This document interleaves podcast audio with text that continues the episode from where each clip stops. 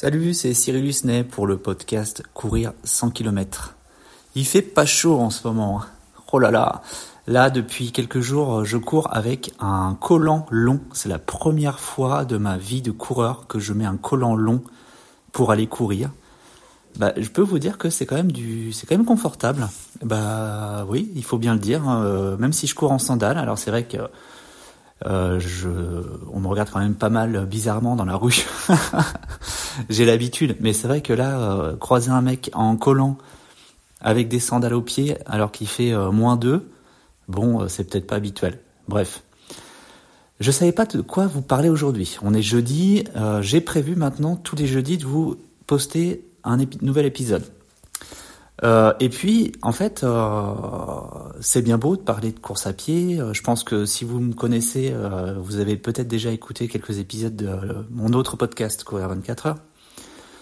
Et euh, en, j'ai envie de penser, enfin en tout cas, j'ai pensé ce podcast Courir cent kilomètres un peu dans la même veine. C'est-à-dire intégrer aussi quelques variables de développement personnel. Parce que le sport est avant tout un développement personnel. Et j'avais envie de vous dire un peu, bah voilà, comment est euh, actuellement mon énergie. Alors, j'ai pas une énergie débordante. Euh, je fais pas mal de trucs qui me fatiguent. C'est-à-dire que bah, j'ai, j'ai, j'ai formé des gens là pendant trois jours euh, sur euh, une partie de mon métier de cartographe. Euh, voilà, donc c'est des journées qui sont assez riches en échanges et euh, euh, je parle toute la journée. Euh, je me donne en spectacle. Euh, alors, à vrai dire, c'est vrai que c'est quelque chose qui me plaît pas mal. J'aime bien euh, donner des, faire des, comment, des, des passages comme ça, de transmettre des, un savoir, un nouveau savoir. Et puis, euh, à la fin de la semaine, là, ce samedi, je vais continuer une formation que j'ai commencée en début d'année, donc formation en hypnose éricksonnienne. Je vais donc partir pour huit jours d'immersion totale dans mon, ma conscience et mon inconscience. Et surtout dans la conscience et l'inconscience des personnes avec qui je vais être. Donc j'ai, j'ai initié en effet, il y a quelques mois maintenant, une formation en hypnose éricksonnienne. Alors, pas du tout pour l'instant pour en, en faire un métier. Euh, le métier, prochain métier que je souhaite faire, c'est naturopathe. J'ai déjà commencé à le, à le faire, à, à exercer en tant que naturopathe pendant deux ans. Là, j'ai mis en pause quelques temps pour euh, qu'on puisse, je puisse me, me cibler vraiment sur ma, ma transition géographique vers la Bretagne. Donc, pour l'instant, je suis entièrement cartographe, mais je continue à me former dans d'autres pratiques qui, je pense, pourront d'abord être une aide pour moi avant tout. Il faut savoir que quand on fait une formation, forcément, c'est pour soi d'abord. Et euh, j'avais envie donc de me former en hypnose éricksonnienne pour, euh, bah voilà, pour comprendre la conscience, mais aussi l'inconscient. Comment on fait pour aller sonder un peu nos, bah, nos envies, nos traumatismes, nos problèmes, nos projets, comment aller plus loin dans, euh, par exemple, simplement ces performances sportives. Il y a beaucoup de sportifs euh, qui sont très connus, qui utilisent l'auto-hypnose. L'auto-hypnose, c'est une variable de l'hypnose. Euh, quand on est accompagné par un thérapeute, généralement, il va nous guider vers un, une problématique que on, on souhaite éclaircir. L'auto-hypnose, ça va être, par exemple, je sais que en tant que sportif, vous-même, vous rentrez en auto-hypnose à un moment donné. Euh, par exemple, euh, moi, je sais que je suis pas un coureur qui aime avoir de la musique dans les oreilles. Bien. Au tout début où j'ai commencé à courir, j'avais de la musique dans les oreilles, j'avais des podcasts. C'était pas pour euh, euh, éteindre la douleur que j'éprouvais à courir. C'était sorti pour, pour profiter de ce moment, pour apprendre des nouvelles choses. C'est comme ça en tout cas que j'ai commencé à courir, avec un podcast dans les oreilles, des baskets aux pieds, et euh, courir trente minutes, une heure, à une allure qui était assez basse, mais c'était voilà vraiment pour commencer à courir. Et puis je me suis aperçu qu'au fil des, euh, des semaines, des mois, bah, ce que j'avais dans les oreilles, j'écoutais plus en fait. J'écoutais plus ce que j'avais dans les oreilles. Simplement, à la fin de ma course, une fois que j'ai arrêté de courir, bah, je me, je me suis aperçu que j'écoutais plus rien. Euh, le, l'épisode de podcast, le podcast était terminé ou la playlist euh, euh, était terminée aussi. Et puis je me suis dit, bah, c'est bien rare ça, je me souviens pas de, de certains moments de ma course. Comment ça se fait ? C'est là où j'ai commencé un peu à comprendre comment fonctionne l'hypnose, l'auto-hypnose. Quand on est en voiture, par exemple, euh, je sais très bien que ça peut vous arriver et que ça vous est déjà arrivé. À un moment donné, tu te dis, mais là, je suis déjà là, c'est fou. Qu'est-ce qui s'est passé ? À un moment donné, je, j'étais plus, tu n'es plus dans ton corps. Tu pars en méditation, tu pars dans tes pensées, on peut appeler ça comme on veut, ça dépend des courants. Mais l'hypnose, en fait, c'est ça, l'auto-hypnose, c'est... Bah voilà, de sortir de son corps, de se poser des questions sur un sujet quelconque, et puis bah, de se balader dans sa conscience, euh, et bah, c'est comme ça que ça fonctionne tout simplement. Donc là, à partir de samedi, je vais être avec cinquante personnes dans une, un grand centre de formation qui s'appelle l'ARCHE, A R C H E. C'est un centre de recherche et d'enseignement sur l'hypnose éricksonnienne. Euh, là, je vais à Paris, donc euh, c'est euh, rue Fontarabie, dans, euh, c'est à côté de Montreuil. C'est très très. Alors, les, la première semaine que j'ai que j'ai que j'ai suivie en début, c'était au mois de mai dernier. Euh, pour moi, ça a été vraiment un vrai switch dans ma façon de fonctionner. Donc, je suis quelqu'un de très solitaire. Euh, euh, j'ai J'ai quelques amis, mais je ne vais pas non plus m'étendre sur ma vie euh, privée euh, avec eux. Enfin, voilà, ce que je veux dire par là, c'est que je suis quelqu'un de, généralement, sur toute ma semaine, je vois assez peu de monde. Donc, je suis plutôt solitaire. Enfin, moi, je trouve. Bien que j'ai ma femme et mes enfants avec qui euh, je, que je vois tous les jours, mais dans ma façon de fonctionner, je suis quand même assez solitaire. Et là, sur cette semaine de formation, on est de neuf heures à dix-huit heures avec cinquante personnes. Et euh, tous les quarts d'heure, on va s'entraîner à soit faire entrer une personne en hypnose par différents moyens, et soi-même, c'est-à-dire qu'une personne va nous m- entrer en hypnose. Donc c'est-à-dire que pendant huit heures, neuf heures même, ouais, huit heures on va dire, c'est quand même une pause le midi, on s'entraîne avec l'inconscient. Et pour moi, c'est ultra crevant. Bon, sans dire qu'en plus j'ai euh, trois heures de transport pour y aller, bon bref, ça c'est, c'est mon problème. Mais j'avais envie de vous parler un peu de l'hypnose. Donc déjà, est-ce que vous, toi, tu as déjà expérimenté l'hypnose ? Est-ce que ça a été quelque chose qui t'a aidé à un moment de ta vie ? Est-ce que tu comptes le faire ? Est-ce que tu t'es documenté là-dessus ?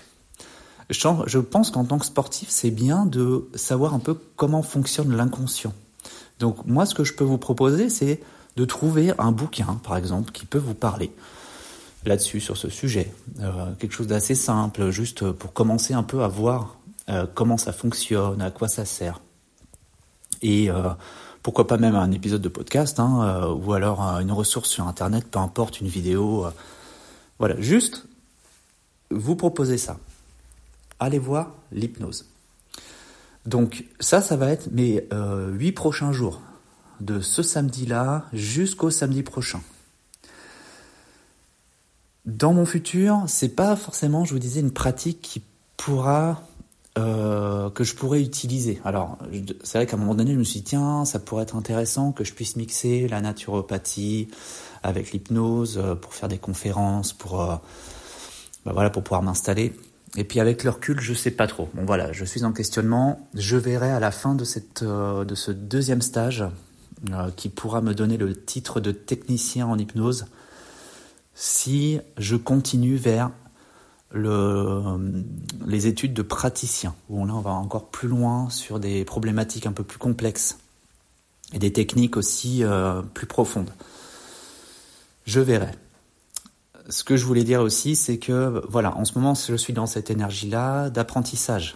Je transmets par une formation qui, euh, qui est la base de mon métier, et je, euh, j'apprends un nouveau métier, une nouvelle façon d'être. Et je pense que ça aussi, c'est, la, c'est ça la vie. C'est, on n'est qu'un, on n'est qu'un cycle. Euh, que vous soyez ouvert ou pas aux euh, médecines naturelles, aux médecines alternatives, que vous soyez d'un, quelqu'un de scientifique, de, d'ultra sportif, quelqu'un euh, qui euh, consomme énormément de sport quotidiennement, vous êtes, c'est certain, des praticiens et praticiennes en auto-hypnose. euh, Les prochains épisodes, euh, je sais pas trop encore. Alors moi, j'aime pas donner de planning parce que simplement, je suis quelqu'un qui agit énormément dans l'instant. Euh, l'épisode là, il y a, bah, il y a un quart d'heure, je savais pas quoi encore de, de quoi vous parler. Et puis en fait, je m'aperçois qu'à chaque fois, simplement, euh, le sujet, c'est un sujet qui me parle en ce moment. Donc la transmission aussi, la transmission pour moi, c'est quelque chose qui a été qui est vraiment la, la base de ma façon de fonctionner, c'est de, de pouvoir parler euh, avec quelqu'un sur un sujet qui, que j'aime bien, pas forcément qu'une passion, mais euh, apprendre et puis après transmettre. Donc c'est surtout sur les réseaux que je fais ça, sur Instagram, même les podcasts, j'aime transmettre. Euh, ça fait maintenant euh, cinq ans que je fais ça, quotidiennement, pratiquement, et c'est quelque chose qui me plaît. Donc, je pense que là, la, tra- la transmission dans le sport aussi, c'est hyper important. Euh, par exemple, je sais pas, vous êtes un sportif et vous êtes en club.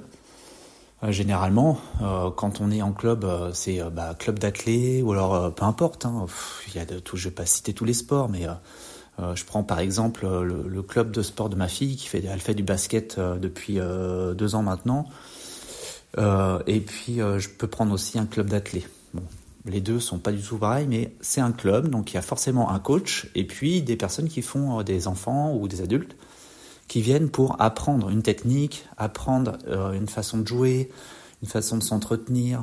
Euh, et ça, ça passe par le partage, par la transmission. Le coach va transmettre son savoir au coaché. Euh, et quand on est, quand on fait par exemple du trail. Alors je sais qu'en trail, il y a énormément de personnes sportives qui font ça dans leur coin, qui vont euh, apprendre par eux-mêmes, qui vont apprendre comment eux fonctionnent, quel est le matériel qui leur convient. Et euh, j'en connais quelques-uns qui se, se, se greffent à un club de trail. Alors par chez moi, il n'y en a pas énormément. Je peux, je... Clairement, je crois qu'il n'y en a pas, tout simplement, dans mon... Dans mes communes alentours, en tout cas, quand j'ai regardé, j'ai pas trouvé de club de trail. Et moi, je trouve que c'est pareil, c'est une pratique qui est aussi importante et il faut apprendre, euh, il faut prendre vraiment des, euh, des, des connaissances d'autres pratiquants. Donc, de ce que j'ai observé, ce que je comprends, la plupart des personnes qui font du trail, elles apprennent surtout de des personnes avec qui elles courent, euh, soit qu'elles croisent en allant courir, soit pendant les courses aussi. Euh, les paroles qui sont échangées juste avant la course ou pendant la course ou après la course, il y a des liens qui se créent. Ou alors entre collègues quand on va courir aussi, euh, le midi. euh, et ça, ça fait partie de la transmission. Et je crois qu'en fait, on est simplement des êtres euh, qui aimons euh, la transmission, apprendre et euh, euh, recevoir et transmettre. Donc pour moi, là, cet épisode aujourd'hui, ça va être hypnose et transmission. Est-ce que ça vous parle ? En tout cas, euh, je suis certain que ça peut, ça peut vous parler parce que qu'on soit parent, euh, ça, c'est de la transmission. Euh, qu'on soit, euh, qu'on travaille dans une grande entreprise, il y a forcément un moment donné où on transmet un savoir. Qu'on soit euh, enfant aussi, parce que je suis aussi enfant de mes parents, euh, je récupère aussi leur transmission. C'est de la, la psychogénéalogie, ça, on appelle ça. Ça pareil, c'est peut-être quelque chose qui pourra vous intéresser. Quelques livres là-dessus sur la psychogénéalogie, le fait de transmettre des, euh, des savoirs familiaux, euh, culturels. Euh, c'est un autre sujet, je ne vais pas m'étendre là-dessus. Voilà, je m'arrête pour aujourd'hui sur cet épisode d'hypnose et transmission. J'espère que vous allez bien, que vous continuez à courir. Alors moi, j'avoue, comme je vous disais, je cours pas beaucoup en ce moment parce que j'ai pas le temps. J'arrive pas à me dégager du temps. Et puis clairement, il fait froid. Et euh, moi, le froid, j'aime pas ça. Je préfère clairement courir au chaud euh, quand il fait beau. Là, il a fait beau ce matin, donc je suis allé courir une heure, euh, non trois quarts d'heure, pardon. Et puis c'est marrant, voilà. C'est, euh, j'ai couru avec un gars. À un moment donné, on s'est retrouvés, on était un peu côte à côte. Lui, il faisait du fractionné et moi, je faisais de la course fondamentale à mon allure habituelle. Et euh, c'est marrant parce qu'on s'est croisés, on s'est retrouvés à certains moments. Donc euh, lui, il était sur son fractionné à à faire ses accélérations. Et puis en fait, je le rattrapais sans le vouloir à chaque fois. Donc c'était marrant, c'était un petit jeu comme ça, euh, qui était très court, mais c'était marrant. Voilà, bon écoutez, je vous souhaite une bonne journée, profitez du beau temps si vous en avez, et prenez le soleil, c'est important. Allez, salut, à bientôt.